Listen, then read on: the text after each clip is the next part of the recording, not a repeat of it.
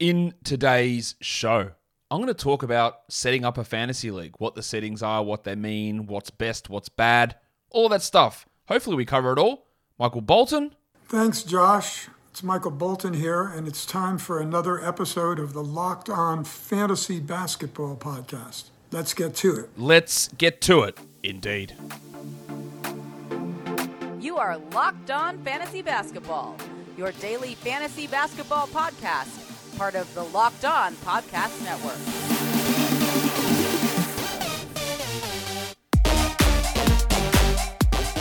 Hello and welcome to the Locked On Fantasy Basketball Podcast brought to you by Basketball Monster. My name is Josh Lloyd and I am the lead fantasy analyst at basketballmonster.com and at Yahoo Sports Australia. And you can find me on Twitter as always at redrock underscore and on Instagram at Locked On Fantasy Basketball. Thank you for making Locked On Fantasy Basketball your first listen every day. We are free and we're available on all platforms. I'm recording this one in advance. So hopefully at this point, I'm trying to, when you listen to this, I'm trying to ski without dying. So fingers crossed that I don't do that. So if something does break, Kevin Durant, Myles Turner, Donovan Mitchell, who knows? Kyrie Irving, Russell Westbrook, who knows if any of these guys get traded? I can't react to it live as if it just happened. We'll cover it next week. What I thought I would do here is go through some settings for leagues and how to set them up. Specifically for redraft leagues, some of this stuff applies to Dynasty. I probably will do a Dynasty setup league um, show anyway, but this one applies to redraft leagues. And I think I'm going to cover most things. There might be some things that slip through the cracks because I can't go onto Yahoo at the moment and check their settings and set up a league because they shut down. Oh well. That's just what happens, isn't it? One of the first things you've got to choose is where you're going to host the league. And there are upsides and downsides to all of them. The three major ones are Yahoo, ESPN, and Fantrax. You also have CBS. You also have Sleeper. Um, just to quickly run through, Yahoo is the most popular for sure, but there are a lot of things and settings on that on that format that I hate that I really you know need need adjusting. Their um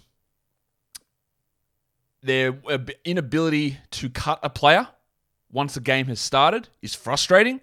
Having to wait for a certain time of day to add players onto your roster is annoying. Not being able to make those ch- those free agency changes when something happens is a frustrating limitation of the Yahoo system. ESPN, they don't even add the correct players to their database. Position eligibilities for all sites can be really weird. Injury designations and having to wait for IL status, status or O status. And the Yahoo one is probably, I don't know if it's worse than ESPN, it's pretty bad. Having to wait for someone gets game time decision or O or IL or whatever situation they want to do. It's pretty frustrating. Fantrax, I think, covers all of those in terms of running a league and having the options, it's clearly the best. But the user experience and the interface, it's nowhere near as good as using Yahoo or even ESPN. It's a lot clunky. I know they're doing a lot of work on it and it takes a lot more to get used to it, but it is nowhere near as appealing. CBS, I don't know why you would. Sorry to anyone from CBS who's watching this. I don't know why you would choose CBS to host your league. I just don't see any positive that it brings there personally. And then when you head to Sleeper, Again, I don't know why you would host a fantasy basketball league on Sleeper. I think Sleeper is a terrible format. I think the user interface and how it all looks is great. The draft room is really nice. All that stuff is slick. But the fact that they restrict it to points leagues only, their default point setting, I believe, includes ejections and technical fouls, which are just horrific settings. Um, and the only thing you can do is game pick, where you pick one player, one game per player per week, which just isn't how basketball works. It just isn't and it institutes so much more of an element of luck and chance into a game where there's already a huge selection of that. So sleeper could become the best really easily. They just need to institute more more options, categories, and get rid of the fact that you have to stick to game pick. Have it as an option by all means. Have that as an option, people can choose it.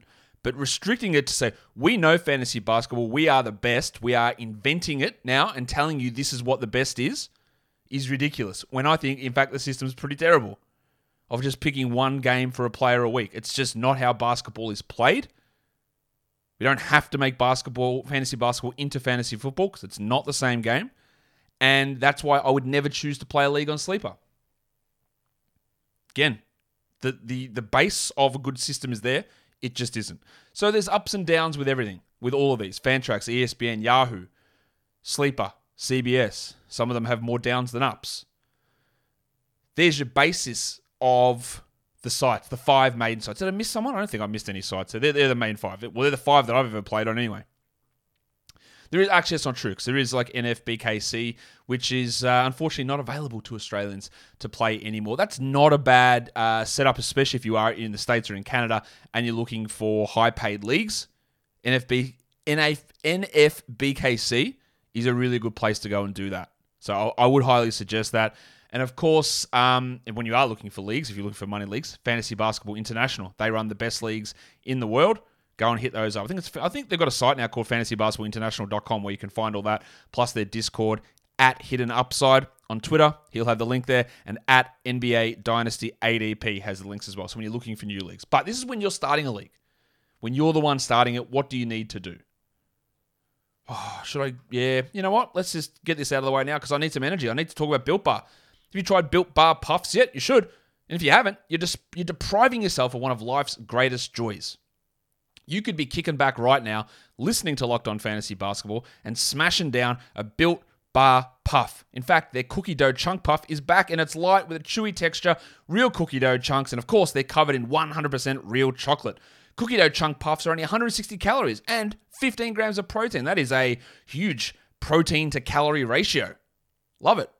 Run to built.com. You can snag a box for you and your family. It'll be the perfect treat, and it's great when you're heading heading back from the gym and you need to get those proteins into your body and do it deliciously. You're going to love the new cookie dough chunk puff. Whenever you need a snack for your workout, a late night treat, or just to grab a quick bite, Built is the perfect protein bar, and they taste better than a candy bar. Ditch the calories, the fat, and the sugar. Grab yourself a Built bar. Go to built.com, use the promo code LOCKED15 and get 15% off your order. The promo code is LOCKED15, L O C K E D 1 5. Of course, Built Bar is built different. All right. What type of league is it? Basic question. Are you running a categories league? Are you running a rotisserie league, which is categories? I should have said, yeah, and sometimes these terms get interchanged. We don't know what we're talking about. In in general, in general, if someone says it's a head-to-head league, it's head-to-head categories. If someone says it's a categories league, they're talking about head to head categories. If someone says it's a roto league, well, it's always a, a category league.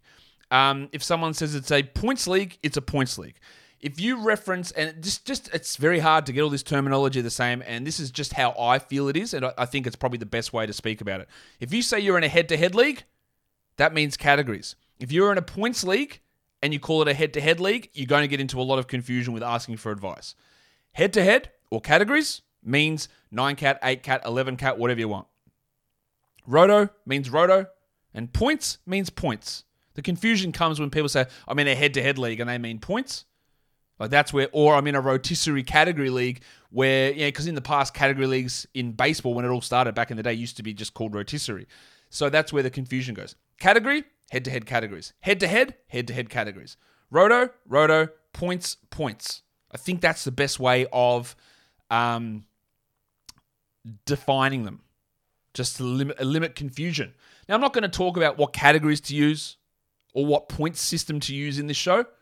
There are myriads of different things. You could run a 7 cat league, 5 cat, 9 cat, 11 cat, 13 cat throw a whole bunch of exotic formula, formulas and categories and true shootings and offensive rebounds and game winning shots and whatever nonsense you want to put in there. You can do whatever you want. You know, there's pros and cons of all that, but that's another uh, hour of discussing every single category. And I did a fair bit of that stuff a couple of days ago anyway. And, you know, oh yeah, if I tweak the, the standard points format, I can get things to be more realistic, which is just not true because in the end, what's what's realistic? What does any of that mean? Like in the end, whatever point system you do, whether it punishes for missed shots or doesn't, or soups up the value of defensive stats or whatever it is, it is what it is. And you judge those players based on the fantasy points they produce. I think sometimes, and I can I'm guilty of this too, is that we get so bogged down in trying to mirror real life when real life rankings and the good players is highly subjective and variable anyway. So what? And it gets to my argument with drafting and the best player available. Like there's, it's not a set thing. The best player is not a set thing. It's it's subjective so much of the time. So striving to find or striving to get to a marker which is constantly moving around, I feel like sometimes wastes a lot of our time. Anyway, but you do have to make that choice. Are you playing categories, head to head? Are you playing rotisserie or are you playing points? There's your number one decision. Points is usually better for beginners, better for people who don't want their fantasy leagues to be as intense or as draining on your mental capacity with builds and all that sort of stuff. As a general rule, you might say, I love fantasy, I'm super into it, and points is best for me. Great, fine, no problem. As a general rule, a points league are more for beginners, more for people who want an easier or simpler time in running their fantasy league in general. Right? So if you are someone who wants that and is coming in, that may be where you want to start. But generally pushing it up to categories is an extra challenge, and maybe even roto some would consider is a higher challenge than head-to-head categories. Different sort of game involved. I'm not going to go into all the differences of those games here. And again, whatever categories or points format you choose, that's completely up to you, and it's not really in the scope of what we're doing um, on this show. So there are three main things. With something like um, points as well, a points league, you can do it where you have um, head-to-head weekly matchups, or you can have just who scores the most fantasy points for the entire season. So total points. That is probably the worst format you can get, I reckon. Having just like who just accumulates the most points over a season. There's no head-to-head matchups. It's one of the worst. I think it's the worst format there is, but it is something that exists. How many teams are in your league? Okay, you got to make that call. In general, a 12 team league is probably the sweet spot. 14 is fine. 10 is probably too low. 6 is definitely too low. 4 is ridiculously too low. 8 is pushing it. If you are in a situation where, hey, look, you know what? I've only got five mates who like playing fantasy basketball, so we've got a six team league. Okay.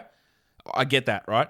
I'd also suggest that you guys either try and recruit other people or go and join something like Fantasy Basketball International. Hey, that's free to join, by the way, and find yourself bigger leagues to play in, more real, not not realistic, but more um, competitive or larger size leagues. But when you are deciding on how many teams you have, I would aim for at minimum 150 players rostered. If you're in a 10 team league, that means 15 players per roster. The default on most sites is 13. So you've got to make make some tweaks. If you're running an 8 team league, you're looking at you know 17 players per roster. Does that work out? I don't even know that's maybe it's 18 players per roster. If you're in a 4 team league, well, you're going to need a lot more players. Just because you don't want, I don't think, the waiver wire to be filled with guys who are the 70th best player in the NBA because then so much of just comes down to churning, to streaming, and volume wins the day every time and being first and it, and it just it eliminates strategy and fairness and competitiveness i think. So i reckon you want minimum 150 players rostered how you figure that out whether you have now if you have like a 14 team league i wouldn't suggest necessarily dropping your rosters down to 11 you could i wouldn't suggest that and you can go anywhere up to 30 team league. Fantrax allows you to go even higher than that. CBS allows a th- actually there's a positive for CBS. They do allow 30 team leagues. Yahoo and ESPN only allow up to 20 team leagues. I would always be looking at minimum 150 players. You have to make a decision. Do you want the league to be split into divisions or not? I don't really think in a 10, 12, 14 team league there's any need for it whatsoever. In larger leagues, yes. 20 and up, I would consider divisions. Otherwise, I don't really think there's much of a need for it. The question that always comes around when do you finish your league? Well, the NBA season finishes on April the 9th. If you are playing in a rotisserie league, I would finish my league on April the 9th. I would go through to the end of the season. If I'm in a head to head league, whether that's categories or a points league, I would not go through to April the 9th. In fact, I would actively avoid going through to April the 9th, and it is the worst fantasy experience you will have, I believe if you go through and play to the end of the season.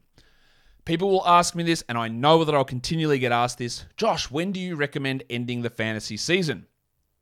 I think the last day there should be any fantasy action in a head to head league is March the 19th. March the 19th. All right, we'll plus that wherever you want. March the 19th. Yes, you might push it to March 26th. Tanking, resting, fake injuries really kick off in that last week of March and head through for the final three weeks of the season. March 19th should be your final day of your grand final in your fantasy playoffs, in my opinion. So then that brings your decision when do you start the playoffs or how do you structure the playoffs, which we'll talk more about in a second. But if you're going to finish on March the 19th and you have a standard three week playoffs, you start on February the 27th. If you want, and I think the best way to have playoffs, and this this won't appeal to everybody. The best way to have playoffs, I think, is to have two week matchups. It eliminates um, the issues with schedule imbalances a lot and makes it a little bit fairer to see who the best team is over 14 days versus over seven. The problem with that is if you end the season on March 19th and you have the standard, say, three playoff weeks, that would mean you need six playoff weeks, and that pushes you basically to the start of February. And I don't think you want the playoffs to start that early. So if you do want double playoff weeks, what I would recommend in, say, a standard 12 team league or a 10 team league, instead of having six playoff teams, you have four playoff teams. Top four get in. No need for playoff byes or anything like that. Just the top four get in and they play starting on February 13th.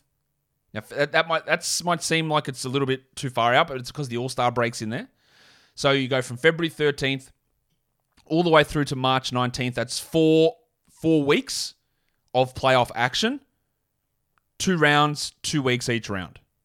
What's that? Not four weeks. It's four fantasy matchups, which is a, over a period of five weeks. Four matchups over five weeks for your playoffs. You got to make that call of how many play how many teams are in your playoffs. All right, in a 12 team league, do you run with 6 and give the top 2 byes? Do you run with 8 and don't do byes? It's still 3 weeks. You don't you don't need byes are just so ingrained. Oh, I've got to get that bye. You don't have to have a bye.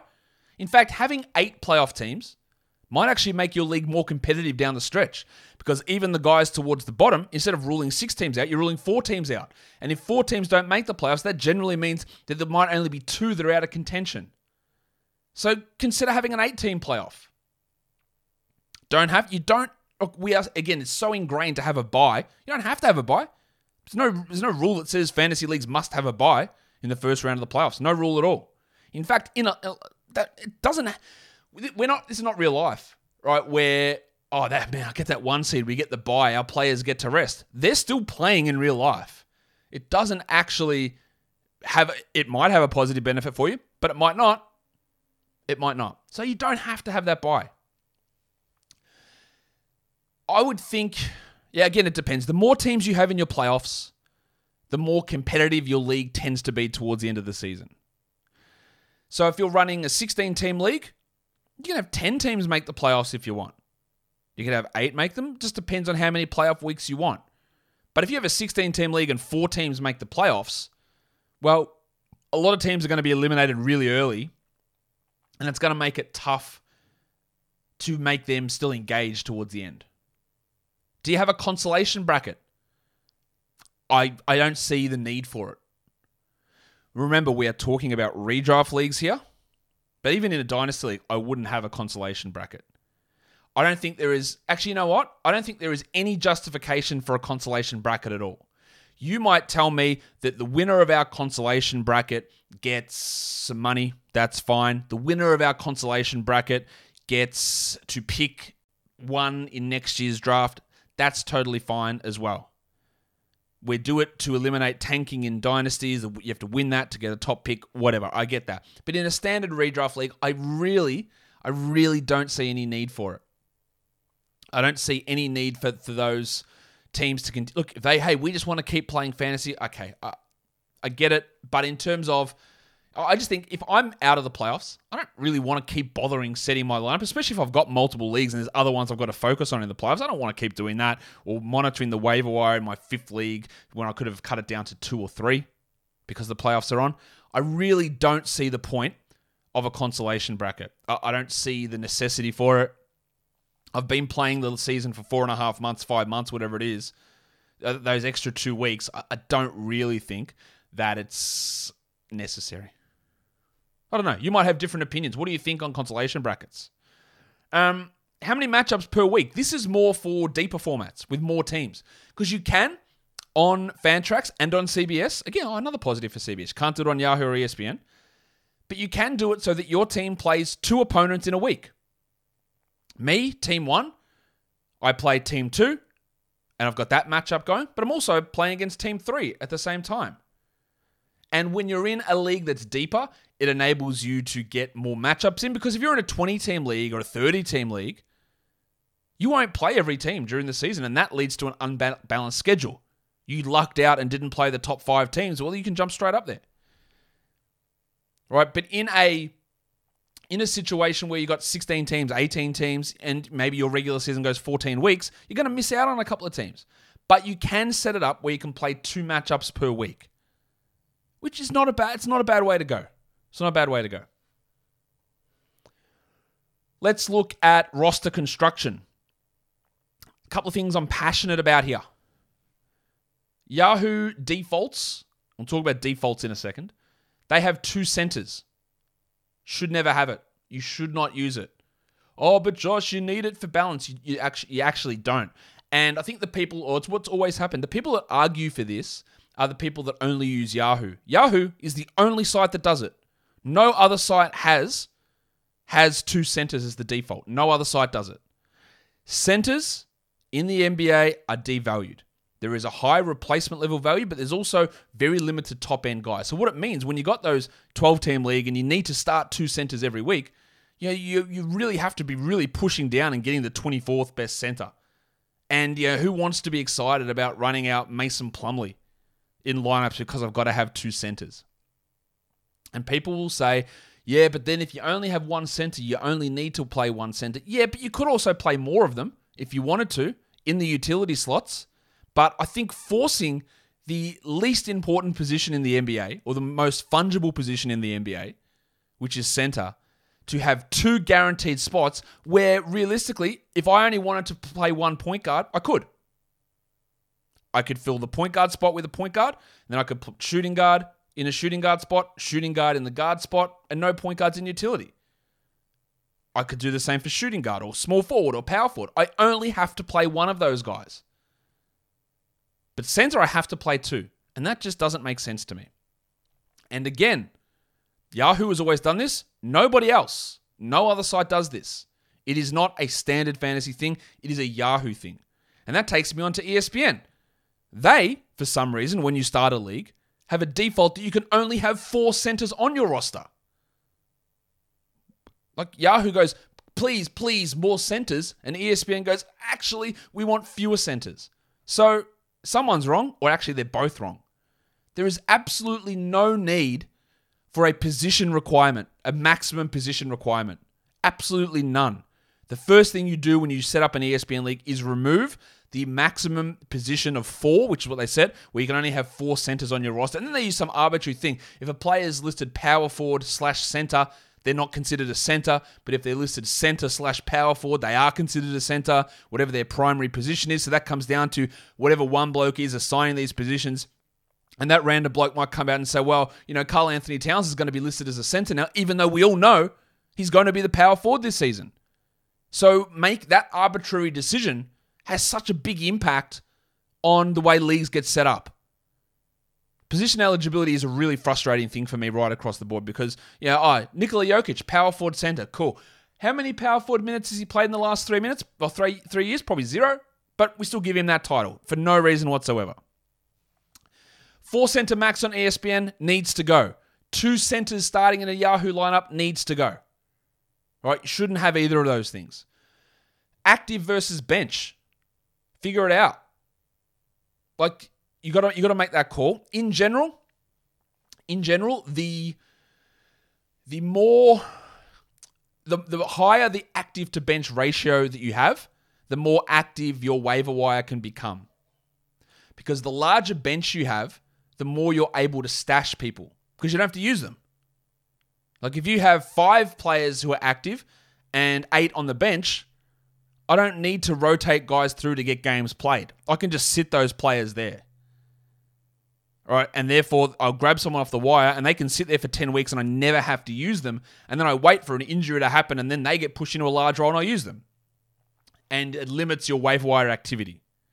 That can be a good or a bad thing, depends on how you want to set your league up. But that's one of the consequences of changing the active to bench ratio. In general, I think you want, yeah, it depends on the roster size, but you want like 75% active, usually. Between 75 to 80% active, I think, is a good number to have as active versus bench. I think having that extra, and we'll talk about this in a second, having the extra bench is pretty good. And I would always, and that's what the well, one of the next points is there. Should it be 13 or 14 man rosters as a standard? I think it should be 14. That's what Fantrax does. Yahoo and ESPN do 13. I'll tell you why I think it should be 14. Because why? In a standard draft, when you're snaking, which we'll talk about soon as well, when you're snaking, why should the team that picks number one overall get to pick first in seven rounds and last in six rounds? They already get the advantage. And why does the team that picks last in round one have to pick last in seven rounds and first in six rounds? Just make it even. I think having the 10 4 split, 10 active, 4 bench, is the perfect way to go. Injured reserve. You need you need minimum two, I think. I don't like the situation. Oh, it's great. We don't have injured reserve, so therefore, at, we you know, if Kevin Durant gets injured for three weeks, you've got to you've got to make the call to um yeah, do you drop him? Do you keep him? You know what that does? All that does is benefit the teams at the top of the standings. Because if you are sixth, then you've got Kevin, or seventh, and you've got Kevin Durant, he's out for four weeks, or Steph Curry at the end of last season, whatever, you know, he's out. You, and you drop him. The team who's sitting pretty at the top, you know what they can do? They can afford to take on that injured player, sit them on their bench, and if they cop, cop a couple of 3 6 matchup losses or a couple of matchup losses, right? It doesn't matter for them. They're still going to make the playoffs. And then when that player comes back, the person who's sitting on the top of, of the standings gets immeasurably stronger. I don't think there's any reason that you should have a situation where players are forced to drop top ranking players because of injury. I think you need two to three injured reserve slots. And if you're on Yahoo, it's got to be IL plus. You can't be sitting there waiting for someone to arbitrarily change their status from O to IL. And I know there can be hacks with, oh, you know, people are listed game time decisions and they're questionable. You can move them in and out. That's that's all well and good. I would much prefer that versus waiting for someone to arbitrarily change change the injured status so that you can act put them onto IR. If someone gets hurt, I want to put them on IR. There is no injured reserve in the NBA. It's not like the NFL when someone goes on injured reserve, it's an official designation. There is no injured reserve in the NBA. There is no nothing like that. So if someone is hurt and they're on an injury report, you should be able to put them in the injured spot. I think that that to me feels pretty straightforward, and I think it's best for the mechanics of the game as well. Positions. Do you do specific positions? Do you do soft positions or do you do positionless? Well, that's a decision you can make. Specific positions, I mean point guard, shooting guard, small forward, power forward, center. Soft positions just means guards, forward, center. Positionless means everyone's a utility. I've never played in a league where everyone's been a utility, but I actually don't have a problem with it. I think it leads to a little bit more strategy, to be honest. And I don't, yeah, I don't. It, all of the defaults on Yahoo and ESPN are like point guard, shooting guard, small forward. Yeah, I don't know that that's really where we need to be going. Um, I just realized there was something I forgot about talking about at the start when that was most categories versus each category in category leagues. Probably should have spoken about it. Maybe I'll talk about it at the end. That's, yeah. I, I think you should know what that is, but I'll go back and talk about it. Oh, no, yeah, I'll talk about it soon. Let's look at what the standard rosters look like. Yahoo, point guard, shooting guard, guard. Small forward, power forward, forward, center, center, two utilities, and three bench. ESPN goes point guard, shooting guard, guard, small forward, power forward, forward, center, utility three, bench three. Fantrax goes guard, four. Forwards, four. Centers, one. Utility, one. Bench, four. Hmm. They're just.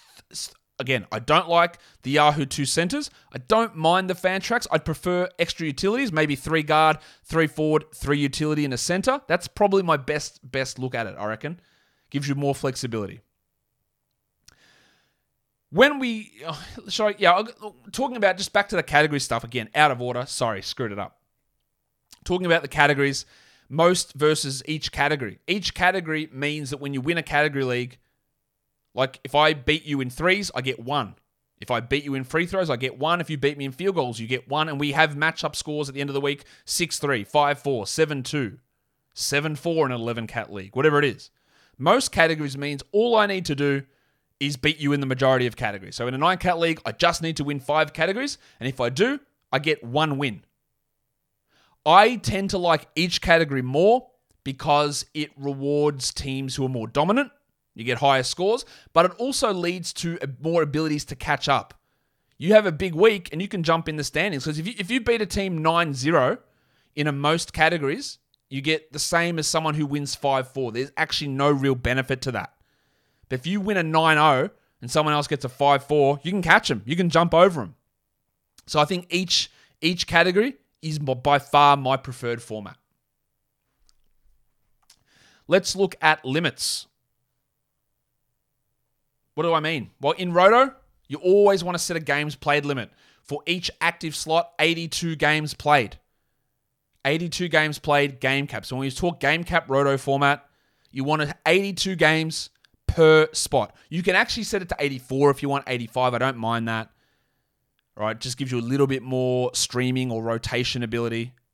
And in general, when you're playing a Roto league like that, I tend to go under the pace so if someone gets hurt, I don't automatically switch someone in because towards the end of the season, then I try to stream some guys in when some bigger roles have appeared and guys are maybe getting hurt that I can then try to catch up and really go aggressive on the streaming.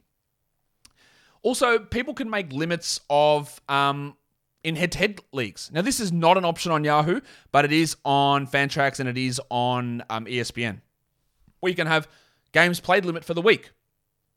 In general, if I'm doing this, I like to set it to around 3.8, around that mark, bit under 4 per active slot. So you've got 10 active slots.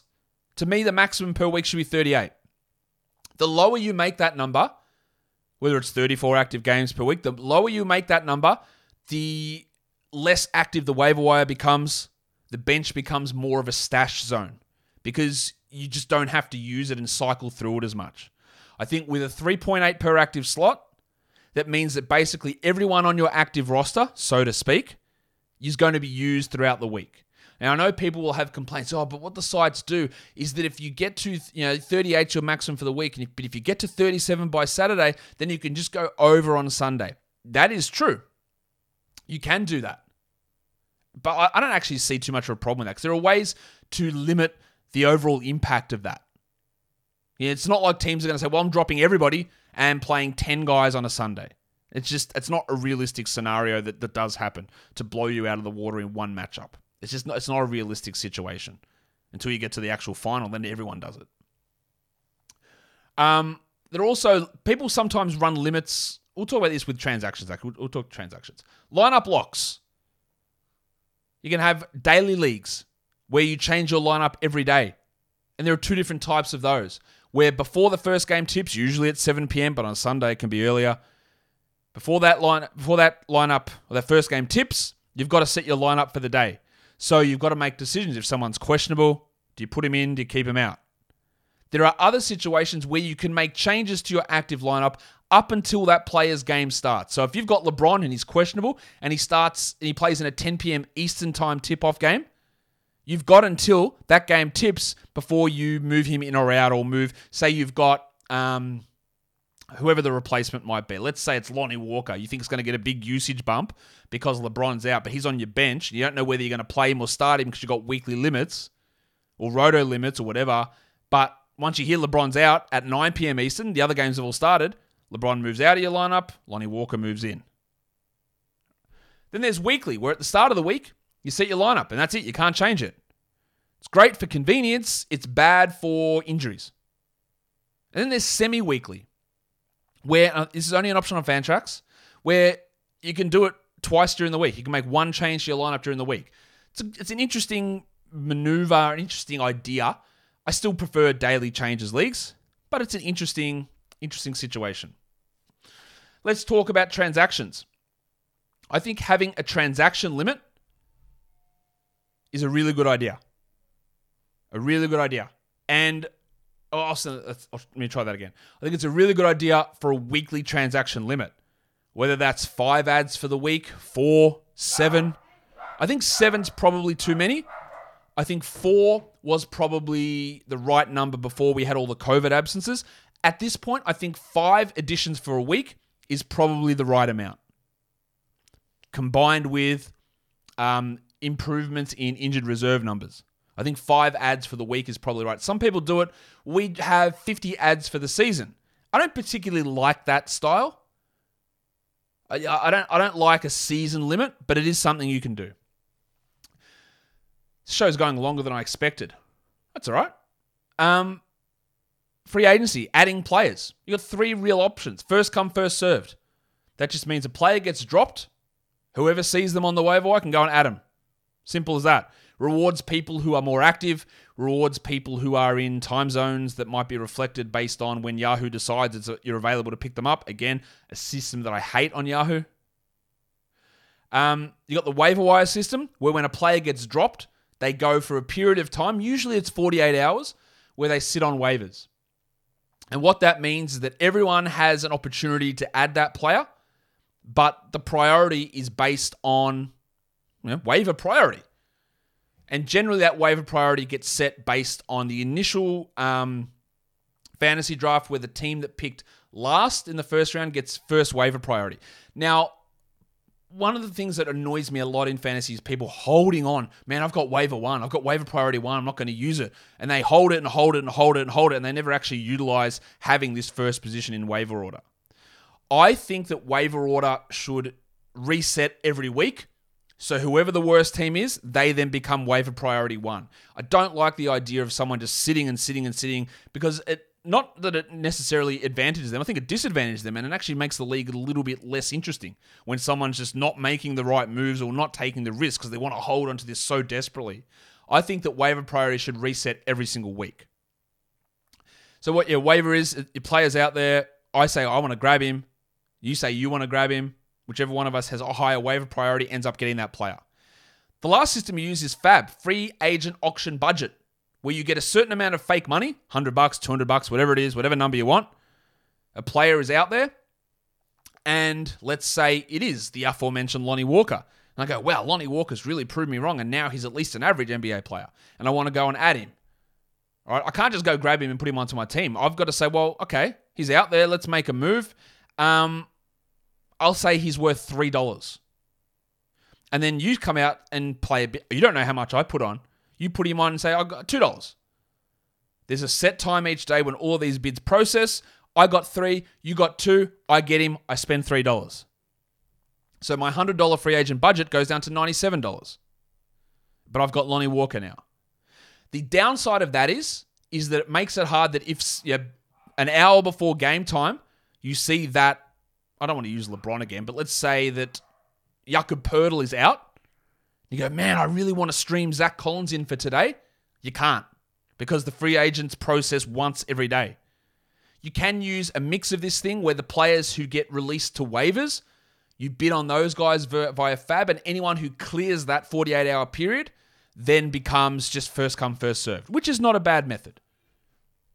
But the Fab situation eliminates, like, hey, I live on the West Coast, therefore I'm awake when things process or I live in Europe, so when games are on, I don't actually know what's going on, and I, am disadvantaged.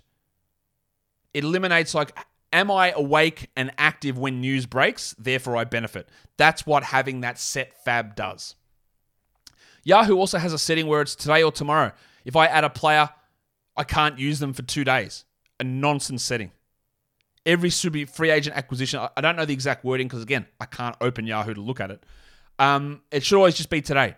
If I add someone on Tuesday, I should be able to play them on Wednesday. But the tomorrow setting is I add someone on Tuesday, I can't play them till Thursday. Silly setting. Um, as I said here, weekly max or season max. I talked about that already. Um, I have to decide at the start of the year if teams when the playoffs are on, and whether you've got consolation brackets or not, can teams who are not in the playoffs make transactions? Can they do ads and drops? I think if you do have a consolation bracket, which I don't agree with, but if you do have a consolation bracket, then yes, everyone can make moves. If you don't have a consolation bracket, then there is absolutely no excuse for any team out of the playoffs for be ma- making free agent moves. So that I just don't think consolation brackets should be there. Therefore, teams out of the playoffs shouldn't make free agent moves. Trading. Should you have league vetoes? I know, I, I know, I know. I'm, I'm sorry. I'm sorry, Mr. Locked On. Should you have league ve- vetoes? Oh, fuck off. Fuck off. Absolutely not.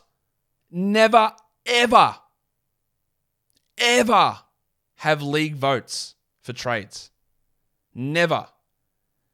The nonsense that goes down in those votes, I don't like it because his team got better. Oh, well, you know what?